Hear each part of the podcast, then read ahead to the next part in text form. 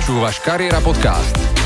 Výnimočné rozhovory s úspešnými osobnostiami o tom, čo všetko je súčasťou budovania kariéry. Inšpiruj sa a nájdi svoj vysnívaný job na kariéra bodka es ká. Dobrý deň, milí priatelia, vítajte v ďalšej časti podcastu kariéra bodka es ká. Opäť tu máme zaujímavého človeka, ktorý sa s nami podelí. Praverím, že sa s nami podelí o svoje kariérne zážitky. A ja sa veľmi teším na tento rozhovor, pretože je tu na naozaj fascinujúci človek. Pokiaľ máte radi vedu, istotne sa, ste sa s ním už nejakým spôsobom stretli. Je to Samo Kováčik, á ká á. Vedátor. Vítaj medzi nami, ahoj. Ahoj. Čau, čau. No my už ťa poznáme teraz, lebo si sa stal verejne známy vďaka popularizácii vedy, ktorej si sa začal venovať v posledných rokoch, ale kým sa dostaneme k tomuto, kde sme aktuálne, tak poďme na úplný začiatok. To je taká naša tradícia, alebo my e, hosti chceme spoznať e, vyslovene od piky. Mm-hmm. Vieš, že kde to začalo. trinásť celá osem miliardy rokov. E, čakal som, že, že či pôjdeme až do, k veľkému tresku, tak e, fajn, som rád, že sme tým začali. Ale začneme tvojim veľkým treskom. Prečo mm-hmm. si sa rozhodol... Prečo sa vôbec rozhodol venovať tej práci, ktorej, ktorá, ktorá primárne ťa naplňa? To znamená, ty si vedecký pracovník, ty mm-hmm. si pedagogický pracovník a popri tom popularizátor, ale prečo si vôbec sa rozhodol venovať štúdiu toho, čo si vyštudoval? To je dobrá otázka. Nikdy to nebolo, že vedomé rozhodnutie. Podľa mňa mňa fyzika začala fascinovať niekedy na strednej, lebo som mal knižky o čiernych dierách, o kvantovke a tak ďalej. Mm-hmm. A len som si povedal, toto je zaujímavé, toto by som mohli skúsiť študovať, kým ma odtiaľ nevyhodia, lebo však to sú zložité školy, tak kým ma odtiaľ nevyhodia a potom si rozmyslím, čo bude ďalej.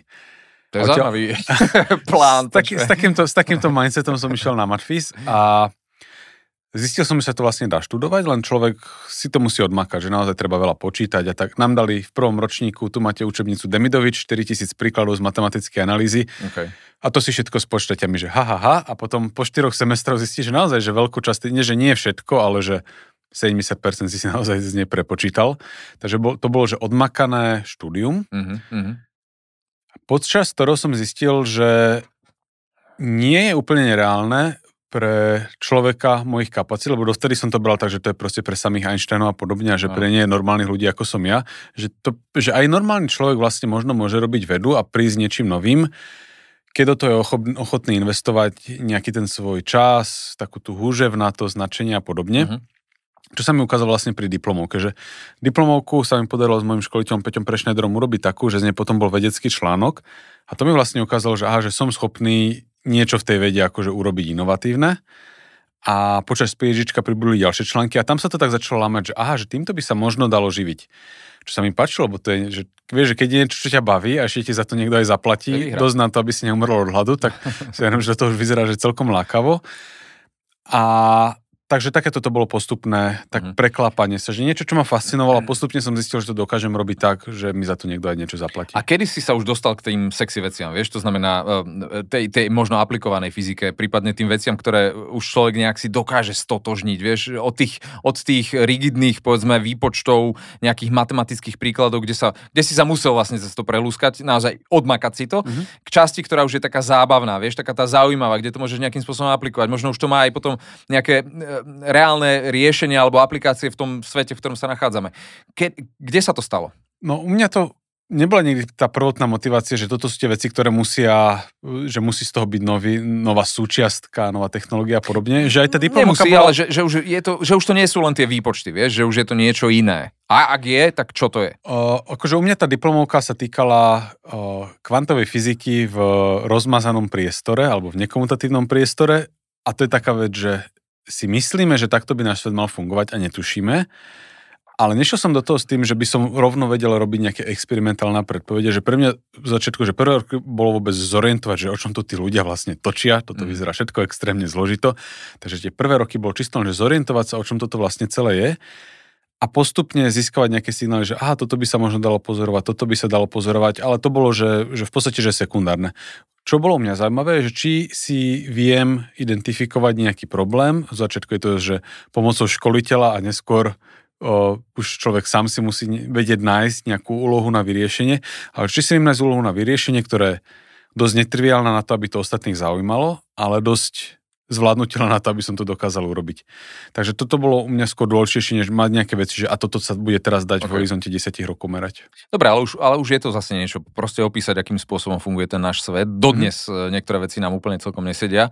Či už v tej veľkej fyzike, alebo v tej malej fyzike. Ty sa zameral skôr na tú malú fyziku, respektíve na, na, na oblasť kvanta a, a kvantových teórií. Um, Poďme ale zase do toho nášho hmatateľného sveta, mm-hmm. aspoň na chvíľočku, pretože proste, už? jasné, vysoká škola je vysoká škola. Chodil si niekedy na nejaké brigády? Že si naozaj vyslovene, že, že, že si nebol len študent, ale že si bol študent, ktorý samozrejme potrebuje aj z niečoho žiť, prípadne chce si nejakým spôsobom prilepšiť. Aká bola tvoja prvá brigáda a čo to bolo, prosím ťa? Hmm, rozmýšľam, že aká bola prvá taká brigáda nerodinného typu, okay. že, že niekde ti niečo dohodí. Myslím si, že počas strednej školy som trošku brigadoval v nejakej poisťovníckej firme, kde to bolo čisto proste, že niekto musel skenovať zmluvy a tie zmluvy musel mať pripravené, aby... To aj, to aj na toto sú brigády? Na toto sú brigády. Akože teraz už nie, ale tak ja keď som bol na strednej škole, to už je, to už je in, iná doba to bola. Jasné. Nie už písacie stroje, ale... Čiže som naozaj, že nejaká úplne, že kancelárska práca, kde bolo, že pripraviť dokumenty tak, aby ich potom niekto mohol ľahšie spracovať. Mhm. A to bola, že stredoškolská. Prvú cool brigádu som mal po strednej škole, kedy ja som mal šťastie, že ma rodičia posielali na takú jazykovku, že som chodil na British Council počas strednej školy, čiže mm-hmm. keď som zmaturoval, tak som mal ó ká angličtinu.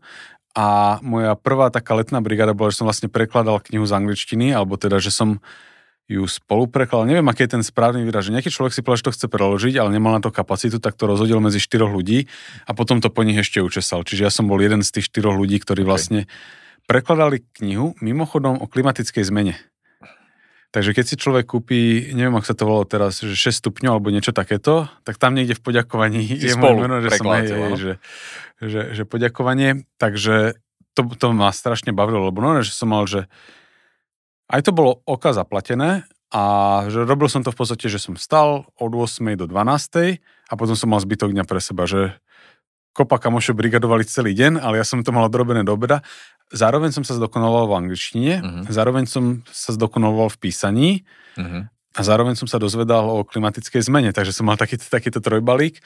Ale to bola taká, že to bola v podstate že jednorázovka a počas výšky som dlhšie nebrigádoval, lebo to štúdium fyziky, ako som povedal, že to je že pomerne zabiják. Mm.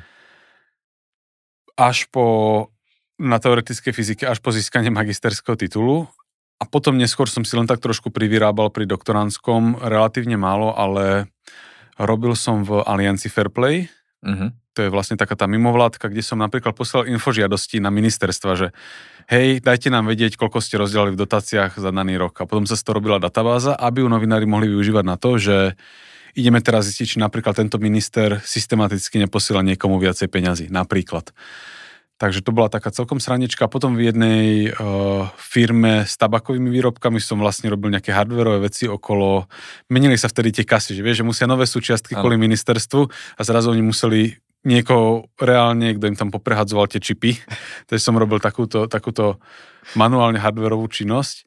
Čo v niečom bolo fajn, lebo pri týchto manuálnych prácach človek môže rozmýšľať o čom len chce. Áno, ale keď sa povie, že manuálna práca, tak prvoplánovo, vieš sa... My to boli ešte, že mozole, hej. Áno, stále toto vieš, by mohli byť mozole zo šrobováku, ale... To, to, to sa často pri brigáde asociuje, ideš niečo niekde vykladať, nakladať, prekladať, kopať alebo niečo podobné, keď sa povie manuálna práca. V tomto prípade delikátna manuálna práca. Ako to som si odrábal doma, to boli tie rodiny, ktoré by som... Ale tak to bolo len také ako, že... Uh, mali sme doma záhradu, na tej záhrade treba robiť, takže jasne. To je ne, ne, ne, neplatená brigáda. A bol si ty dobrý žiak? Už, už na základnej a na strednej škole? Stredná bola ešte že dosť divoká. Akože aj spätne hodnotím, že miestami drží, že mne by sa nepačilo, keby sa ku mne teraz žiaci správali tak, ako som sa ja správal. Viem, že je to zle, ale berem to aspoň že ako nejakú formu osobnostného rastu, že som na toto zmenil názor. Mm-hmm.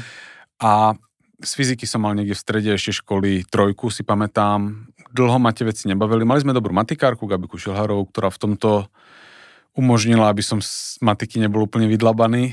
A až postupne, keď ma to začalo baviť, že bola časť matematiky, deskriptívna geometria, ktorá je podľa mňa že pomerne nudná, aj keď viem, že veľa ľudí to baví, ale pre mňa to bola že nuda, ale vtedy som pochopil, že aha, vlastne, že tie vzorčeky sa netreba učiť, že oni dávajú zmysel, že keď sa na tým človek zamyslí, A to bolo zrazu pre mňa oslobodzujúce, lebo to znamenalo, že ja si to nemusím učiť, mne stačí, keď to pochopím a oveľa rýchlejšie mám vybavené tieto veci. Takže som to aplikoval na tých predmetoch, kde sa to dalo, matematika, fyzika a podobne, kde som zrazu zistil, že keď pochopím tú podstatu, tak sa nemusím učiť vlastne všetky tie dlhé texty. Áno. A potom to zrazu išlo ľahko, že už som zmaturoval na samé jednotky, lebo som zrazu sa musel učiť už len slovenčinu, ktorá nie je takto zredukovateľná na, na pochopenie a všetko ostatné už išlo potom v pohode. A na vysokú školu som nastúpil s tým, že som cítil, že som pozadu oproti spolužiakom, čo robili olympiády, vieš, všetky tie turnaje, mladých fyzikov mm-hmm. a podobne, ja som nič z toho nerobil. A videl som, že oni si mohli dovoliť nechodiť na mnohé prednášky a tak ja som chodil všade, všetko som si počítal, lebo som vedel, že musím počas tých pár rokov stiahnuť ten náskok. To sú tie reči o tom, že my bežní ľudia, čo si spomínal, že sa môžu venovať fyzike, takže naozaj vychádzal si z toho backgroundu, ktorý tak nebol. Oni si to odmakali na strednej a ja som si to odmakal neskôr. Hej. Zostal si ale pri tom, to je ale to najdôležitejšie, mm. pretože naozaj nejakým spôsobom ťa to vyformovalo na to, natoľko, že, že, že, lebo mnohí, napríklad ja, vyštudujú niečo na vysokej škole, baví ich to nesmierne a chcú a, a stále si za tým stojím, ale predsa len tú životnú dráhu potom spoja s niečím iným. V tvojom konkrétnom prípade si ale zostal pri tom. Mm-hmm.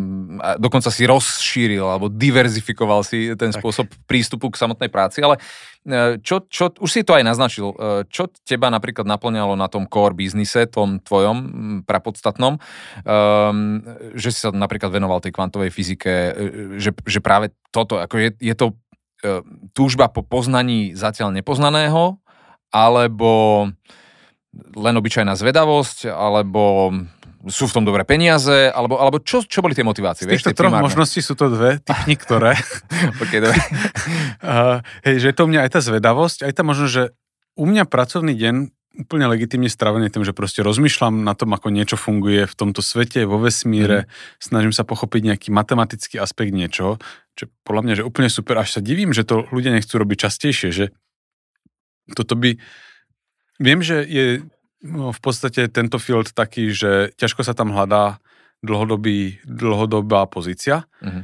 že aj ľudia by to chceli robiť viacej, ale ja občas tak rád rozmýšľam o tom, že ako by vyzeral náš svet, kebyže desať percent ľudí robilo vedu. Hm. Čo si ľudia povie, že to je nereálne, lebo však... A začnú prichádzať nejaké výhovorky, ktoré som aj ja mal kedysi o sebe a zistil som, že neplatili. V skutočnosti podľa mňa naozaj, že veľké percento ľudí mohlo robiť vedu a zrazu by si mal priestor na to, že mal by si nejaké dejine odborníka, ktorý dokonale pozná miestny ekosystém. Tak ako teraz mm. sa tam niekto z prifuku dostane raz za tri roky a namerá, koľko tam pribudlo chrustu alebo niečo také, ale miestny odborník by sa tomu mohol venovať úplne do hĺbky a zrazu by sme možno uvideli súvislosti, ktoré nepoznáme. A podľa mňa by toto ľudí dokázalo naplňať, tak ako to mňa naplňa teraz, že poznávam aspekty sveta okolo nás a pokojne, že u mňa je niekedy legitimne travený čas taký, že sedím na záhrade, na lavičke a proste takto som vyvalený a na niečím proste len, len premýšľam, lebo si potrebujem nejaké myšlienky utriasť alebo behám v lese a snažím sa dať dokopy niečo, čo mi proste nepasovalo, že čo je podľa mňa úplne že fascinujúce a prináša to nejaké výstupy, že to znení, že len to sedenie na lavičke. Veľmi veľa tých dobrých nápadov príde z takého, nechcem povedať úplne, že podvedomia, lebo trošku je nadužívaný ten pojem, ale musíš proste o tých veciach sa naučiť rozmýšľať trošku pasívne mm. a prechrúmavať množstvo poznatkov, aby si prišiel s niečím novým. Tento podcast je zameraný aj, alebo teda je adresovaný lajkom. Mm. A ty si veľmi špecializovaný like. človek. Aj tvoja práca je veľmi špecializovaná a špecifická. Keby si nám vysvetlil vlastne aj ten systém, už si to naznačil, financovanie jedno s druhým. Ako, ako, ako, ako sú vlastne vedci na Slovensku hodnotení? Na základe čoho? Vieš, lebo každý si vie predstaviť, keď niekde je zamestnaný od ôsmej do štvrtej, mm-hmm. prídeš, tak za ten deň dostaneš zaplatené. V prípade vedca, ktorý, ktorého úlohou je rozmýšľať, prichádzať s nejakými riešeniami alebo minimálne s, s niečím, tak dobre, niekto s niečím príde a, a je to, je to dobré, niekto sa pomýli, prípadne nepríde s niečím. To je taký vyslovene laický pohľad. Mm-hmm. Ako sú vedci hodnotení? Tiež za čas, ktorí tomu venujú, alebo za výsledok, alebo, alebo a, ako to je, ako vlastne toto funguje? Tak dám to najprv na príklade toho Írska, aby sa to dalo tak porovnať, že tam, keď som prišiel, tak som získal najprv štipendium, ktoré vlastne znamenalo, že tu máš nejaké oddanie, oslobodené peniaze, ktoré dostaneš tento rok a na konci roka sa rozhodneme, či to predĺžime na ďalší rok alebo nie. Ja som tam tom získal výskumný grant, ktoré už fungujú inak ako štipendia a nevýhoda tých štipendií je, že samozrejme sa človeku nešporí na dôchodok, kopa takýchto vecí, že to sú proste úvodzovka, že nechcem povedať, že peniaze na ruku, ako keby to bolo, že na čierno, ale spadá to do úplne inej kolónky ako takmer hociaké iné mm. formy výplaty. Štipendium o, potom nahradil ten výskumný grant, ktorý už zase fungoval tak, že to dostane výskumná inštitúcia, na teba dostane peniaze, z ktorých je alokovaná nejaká časť na tú výplatu, z ktorej sú už potom aj také tie penzné náklady a podobne, dané bokom. A tam je znova napísané, že tu máš dva roky na vypracovanie tohto výskumného projektu a každý mesiac dostaneš toľko a toľko peňazí. Plus máš nejaké peniaze, ktoré môžeš využiť na konferencie, na nákup materiálu, čiže napríklad som si to kúpil počítač. Čo sú veci, ktoré nie sú súčasťou výplaty, ale vieš, keď už máš kúpený počítač odtiaľ, nemusíš si kúpať vlastný, takže je to nejaká forma toho, že niečo z toho človek dostane aj takto. No a na univerzitách je to veľmi často, ale nie vždy robené štýlom, že máš nejaký základ, ktorý máš napísané, že takáto časť tvojho úväzku je učenie, takáto je robenie výskumu. To môžu mať ľudia nastavení rôzne. Čím väčšia časť úväzku je samozrejme učenie, tým viac musíš odučiť hodiny denne, uh-huh. alebo teda týždenne. Čo si človek povie, však štyri hodiny odučím bez problémov. Že väčšina štyri hodiny učenia znamená štyri hodiny príprava, opravovanie, konzultácie. Je veľmi ťažké mať podľa mňa viacej ako takých, ja neviem, že štrnásť hodín výučby za týždeň, že to už je, že full-timeovo učíš. U mňa je to menší zlomok, úväzku je učenie, čiže ja učím v tomto semestri sedem hodín, alebo osem, a mám tam aj cvičenia, v zimnom päť. Mm. Čiže mám to také, že to je v podstate, že menšia časť môjho úväzku, väčšia časť môjho úväzku je robenie výskumu. A to sú v podstate, že máš tam nejaký fixný plat, ktorý je potom obohatený o nejaké osobnostné príplatky, ktoré odrážajú napríklad tvoje výstupy. Že napríklad získaš grant, tak z toho grantu ti môže nejaký malý zlomok peňazí pribudnúť k výplate. Mhm. Prípadne, keď sa vedenie fakulty, a to, že potom od fakulty k fakulte rôzne systémy, keď má vaša katedra dobré výstupy, vďaka tomu, že robíš veľa práce, tak dostaneš niečo naviac. Čiže máš tam nejaký ten základ, z ktorého sa dá vyžiť, a to je to, o čom sa potom ľudia nezhodnú, že či sú veci zaplatené dobre alebo nie, že ten základ je taký, že s odretými ušami, a keď si schopný potom pozískavať tie extra veci naviac, tak, tak, tak, tak, tak už je to lepšie. Čiže hej. Tá vedecká činnosť sama o sebe je komplikovaná. Ešte to hodnocovanie. A ešte ten, ten systém hodnocovania. V zahraničí je to niektorých prípadov dokonca tak, že ten fixný základ nemá žiadny, alebo veľmi malý, asi platí len z tých grantov, ktoré si pozískavaš, mm. čo potom vedie aj k takým prípadom, že na niektorých univerzitách americkí profesori štyridsať percent času alokujú na získavanie grantov a nie na robenie výskumu. Aha. Čo začne byť úplne hlúpe. Druhý problém je zase taký, že keď si niekde vo firme, v súkromnom sektore, tak akože sky is the limit. Že keď si dobrý programátor, tak neexistuje horné ohraničenie, koľko ti môžu za mesiac platiť. Pri týchto tabulkových veciach to horné ohraničenie stále existuje. Čo nehovorím, že je problém pri mne, ale problém je, že keby povedal Leonard Saskin, že z nejakého pračudesného dôvodu chce ísť práve na Slovensko, že má tu predko a chcel by svetoznámy fyzik pôsobiť na Slovensku, tak stále podľa tej tabulky máš nejaký limit, koľko mu vieš ponúknuť, že nemáme tu plavne ešte úplne dobre otvorený systém na vôdzovka, že skupovanie talentov. Mm-hmm. To, čo robia všade v zahraničí a potom tie talenty odchádzajú tam. Áno, ten brain drain, alebo teda útek mozgov v tomto konkrétnom prípade, ale ty si presne príkladom toho, že tie mozgy sa vedia aj vracať. A, a, a tu sa vraciam k tomu, čo som mm. už aj hovoril, že prečo si vlastne sa vrátil, prečo si z toho Írska prišiel späť na Slovensko, čo je super, že si urobil, ale presne toto slovenská veda Slovenská spoločnosť vo všeobecnosti potrebuje, aby ľudia, ktorí sú talentovaní, ľudia, ktorí by naozaj mohli pracovať aj niekde inde, sa vrátili na Slovensko. Mm-hmm. Prečo si to ty spravil? Z troch dôvodov. Prvý bol taký, že typicky sa v mojom veku očakáva, že človek v podstate, že každý jeden až dva roky pôsobí na inom mieste. Ja som mal také šťastie, že ja som dostal najprv to štipendium na výskumnom inštitúte pokročilých štúdií v Dubline, ktoré je na jeden až tri roky, ale vyčerpal som z neho dva roky a získal som tam výskumný grant, ktorý som ale robil na tom istom inštitúte. Takže prakticky som sa nepohol z tej istej stoličky, ale bol som financovaný z úplne iných zdrojov. Čiže to splňa takú tú podmienku, že každú chvíľku byť platený v niečo iného. Bol to iný projekt, ale robil som v rámci tej istej skupiny. Ale už potom by som musel ísť niekam ďalej. Takže napríklad by som išiel, ja neviem, na dva roky do Talianska, odtiaľ na rok do Francúzska a poprvé je to veľmi náročné z toho, že človek si nevytvorí to sociálne zázemie. Poprvé, podľa mňa, že veľkú časť svojej kapacity míňa na to, že musí rozposielať tie žiadosti, aby bol znova jeden z tých sto, ktorí si niekam pošlú CVčko. A vôbec sa mi táto predstava nepačila. A hlavne, že aj akože priateľku by som so sebou ťahal ako kufrík, že a ideme teraz sem a basta. Mm. A teraz ideme sem a basta. Tu mi bolo ponúknuté zázemie, že na viacej rokov, že rob toľko a toľko rokov a keď sa overíš, tak sa to potom bude dať predĺžiť, ale takže mi to ponúklo taký ten kľud. Po druhé, že ja som, akože mám rôzne spoločenské vzťahy, ktoré som sa snažil udržať, kamaráti, rodina a podobne. Keď som bol v Dubline, tak aj preto som si vybral voči Iránu, že sa dá ľahko cestovať. Čiže my sme sa snažili ideálne raz za mesiac, niekedy raz za dva sa vrátiť, postretávať sa s ľuďmi, udržať si tie väzby, aby sme sa nevrátili ako cudzinci v podstate. Keď už sme sa chceli vrátiť na Slovensko, to bola druhá vec. A tretia vec, že už sa začal rozbiehať Vedátor a vedel som, že sa mi to lepšie bude robiť zo Slovenska ako zo zahraničia a tieto tri faktory teda vyústili to, že som sa vrátil. No a som rád, že si otvoril aj tému Vedátora, pretože to je to, čo čas urobilo známym, to je to, čo si, či, vďaka čomu si sa ty stal uh, synonymom... Prečo ste si ma sem zavolali? Prečo Povedz to na rovinu. Prečo sme si ťa sem zavolali? A nielen my, nie sme jediní, ktorí samozrejme ťa chceme oslovovať a chceme, chceme ťa spoznať. A na druhej strane nie si jediný, ktorý sa venuje popularizácii vedu, či už na Slovensku alebo v zahraničí. Máme tu strašne veľa talentovaných ľudí a veľmi fascinujúcich a tá veda... Stále málo. Stále málo. Môžeme sa o tom naozaj niekedy porozprávať, koľko je dosť a koľko je ešte stále nedostatok. Každopádne, ale veda sa stáva veľmi zaujímavá pre mnohých ľudí. Niektorí sa tomu potom následne chcú venovať, druhí to minimálne aspoň chcú lepšie pochopiť. Nie cez čísla, ale cez nejaké príklady. Cez niečo vstrebateľné. Áno, niečo presne tak. A toto je dôležité vedieť urobiť. Ty to vieš robiť. Vieš to robiť zaujímavým spôsobom, pochopiteľným spôsobom, aj zábavným spôsobom. Uh, ako vznikol teda ten projekt Vedátor?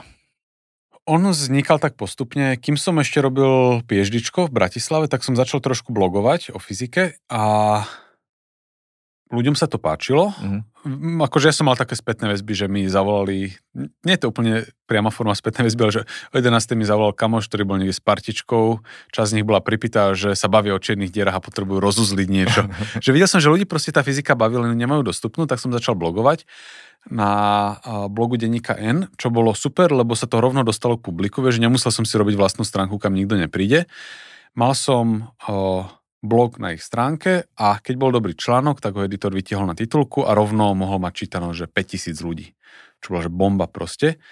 Ale začal som si všímať, že keď robím článok o nejakej kuriozite, ktorá nezaujíma až také veľké publikum, tak to nedostane na titulku a je tam veľmi malá čítanosť, keď to nie na titulke, po prvé. A po druhé, veľmi dlho mi trvalo, kým napíšem blog. Lebo som si tak vral, že ten blog to už musí byť také veľkolepé dielo. Prvý som písal asi dva týždne, že rád by som si urobil niečo také, že kde viem písať v podstate, že zaujíma ma nejaká správa, napíšem o tom dva odstavce a zároveň si tam budem vedieť budovať vlastné publikum. Takže mi z toho vyšlo najlepšie možno, že mať v podstate blog na sociálnej siete, čiže na Facebooku som si urobil stránku, kde som písal prvý rok viac menej pre kamarátov. Druhý rok, keď sa to nabalilo, po prvom roku to mohlo mať nejakých že tisíc sledovateľov, čo som bral, že wow, že to je famózne. A keď sa to začalo rozbíjať, tak prišiel na Facebook prieskumník, ktorý zahltil hociaké expanzívne snahy, takže to prestalo rásť, ale povedal som si, to už som bol vtedy v Írsku, že OK, však idem to písať pre tú skupinku ľudí, ktorá tam je, aj tak sa musím vypísať ja. Som už vtedy v podstate začal pracovať na knihe a rovno som prestal, lebo som zistil, že každú kapitolu píšem iným štýlom, že dovtedy som mal odpísaného toho tak málo, že sa citeľne menil môj štýl. Takže som si povedal, že kniha ide do šuflíka a idem proste blogovať na Facebooku tri články za týždeň, kým sa nevypíšem. A postupne sa na toto začali nabalovať ľudia a začali sme rozmýšľať, že čo ďalej. Že aj sa začali nabalovať sledovatelia, ale ja som od začiatku bol otvorený v tom, že Vedátor je platforma, na ktorej budem rád, keď budú publikovať aj iní ľudia. Hoci kto je schopný systematicky písať o svojom vednom odbore, o niečom, čo ho fascinuje, nech sa páči, rád ho zahrním do týmu. Takže napríklad prevažne ľudia, ktorých poznám osobne, od nás z fyziky z Matfyzu začali písať Lukáš Konečný, Frico Valach, prvý z nich o fyzikálnej chémii, druhý z nich o takej matematickej fyzike, Juro Tekel o rôznych takých zaujímavostiach. On má aj na YouTube takú reláciu, že nečakané súvislosti, kde hovorí o tom, ako súvisí napríklad tenisový odpal s efektom gravitačného praku. Takže on má rád takéto kuriozity, alebo o tom, že aká fyzika súvisí s tvarom horských dráh. Takže takéto úplne, že pekné veci. A on potom aj prišiel s nápadom, že by sme mohli robiť živé akcie. Ja, že nech sa páči, keď to vezmeš na seba, môžeme začať. A už sa to začalo rozvetovať. Začali vznikať akcie Vedátor, ktoré v podstate sú, sú že podieho hlavičku. On hovorí, čo sa bude robiť a ja len poviem, že OK a prípadne podpíšem nejaké faktúry. A potom za mňa prišiel ďalší kamarát, ktorý povedal uh, Jožo z podcastu, že či by sme nešli robiť podcast, že OK, že keď sa do toho pustíme, tak nech sa páči, pustili sme sa do toho a začal sa tak rozvetovať práve tým, že prichádzali ďalší ľudia nadšení pre vec A napríklad teraz konečne uh, máme normálnu grafickú identitu, došla Veronika Nedecká, povedala, že by nám s tým rada pomohla. Takže celé to o tom, že ja sa ten projekt snažím robiť tak otvorene pre ľudí, ako sa len dá, že keď niekto nadšene prevedú a venuje sa jej priamo, tak o nej môže rozprávať. Keď ho len fascinuje, tak prispieje nejako ináč, čiže Jojo vlastne uh, skôr tak moderuje ten náš podcast, že on sa pýta, ja odpovedám. Veronika zase robí grafiku, čiže každý si tam nájde niečo, čo ho baví a toto mňa strašne teší, že je to vlastne ten projekt, ktorý ľuďom umožňuje to nadšenie prevedu, akože nejako pretaviť pre niečo, čo potom poteší už dnes v podstate desaťtisíc ľudí. Keby si mal rozdeliť, keby si mal vytvoriť grafický koláč svojho času napríklad a zoberieme si tie tri aspekty odliadnúť od súkromného života, lebo aj ten máš. Tak, našťastie. Našťastie, chvála Bohu, áno. A zostane len tá pracovná zložka. Keby si to mal rozdeliť, že koľko času venuješ pedagogickej činnosti, vedeckej činnosti a popularizačnej činnosti, ako to vyzerá? Toto väčšinou ľudí prekvapí, lebo čakajú, že tým, že ma poznajú najviac vedátor, tak čakajú, že to je dominantné a potom samozrejme učím a že trošku robím tú vedu. V skutočnosti, dajme tomu, že denne robím v priemere osem až desať hodín, z toho väčšina je robenie vedy. Dajme tomu, že šesťdesiat percent, tridsať percent je výučba a desať percent je robenie vedátora. Že vedátora robím v podstate že hodinu denne. Po večeroch alebo ráno. Najviac je robenie tej vedy, lebo tá veda je neuveriteľná piplačka. Že človek, keď už dostane nápad, tak kým ten nápad overí, tak to trvá hodiny a na konci tých niekoľkých hodín zistí, že toto bola blbosť. A skúsim iný nápad. Alebo si idem prečítať odbornú štúdiu. Že v Batovu tu nosím do sebou nejaký odborný článok, ktorý potrebujem prečítať na to, aby som tú vedu mohol robiť. A je to enormné množstvo roboty. Učenie prvý rok u mňa zahltilo tú kapacitu, ale našťastie to bolo počas covidu, že iné veci sa nedali robiť, lebo príprava prednášok zabrala veľmi veľa, ale tým, že už teraz opakujem, tak si v podstate pripomeniem, trošku to osviežim, zahrniem tam nejakú novinku, čo sa práve stalo vo svete, aby sme sa mali o čom rozprávať, ale tá príprava na prednášky už mi zabere relatívne málo času, takže mi to zabera plus minus toľko, koľko učím a výskum som prepojil s tým vedením prác záverečných, takže tam sa to tak zlieva dokopy. Že to, čo skúmajú teraz moji študenti, sú veci, o ktorých ja rozmýšľam kvôli výskumu, takže je to tam pekne pozlievané a naozaj ten vedátor je taký, že dojdem domov, mám niečo premyslené, napíšem za hodinu článok, zeditujem a hodím na stránku napríklad. Skvelé. Ďakujem ti, Samo, za tvoj čas, predovšetkým za to aj, že si nám trošku ukázal, čo to vlastne znamená byť vedcom na Slovensku, učiteľom a popularizátorom vedy v jednej osobe. Samo Kováčik, náš dnešný host, alebo ak chcete vedátor, istotne ho tak veľmi dobre poznáte. Normálne, ak máte chuť si vypočuť časť vedátora, urobte tak, ale až potom samozrejme, ako dopočúvate práve mm. kariéru bodka es ká, to, tento náš rozhovor. Ďakujem ti naozaj za tvoj čas. Vidíme sa niekedy na budúce. No a to isté platí aj pre vás, milí priatelia. Dnes to bol Samo Kováčik, na budúce niekto ďalší. Budem sa na vás tešiť. Majte sa. Ahojte. Majte sa pekne. Počúvaš Kariéra podcast. Výnimočné rozhovory s úspešnými osobnostiami o tom, čo všetko je súčasťou budovania kariéry. Inšpiruj sa a nájdi svoj vysnívaný job na kariéra bodka es ká.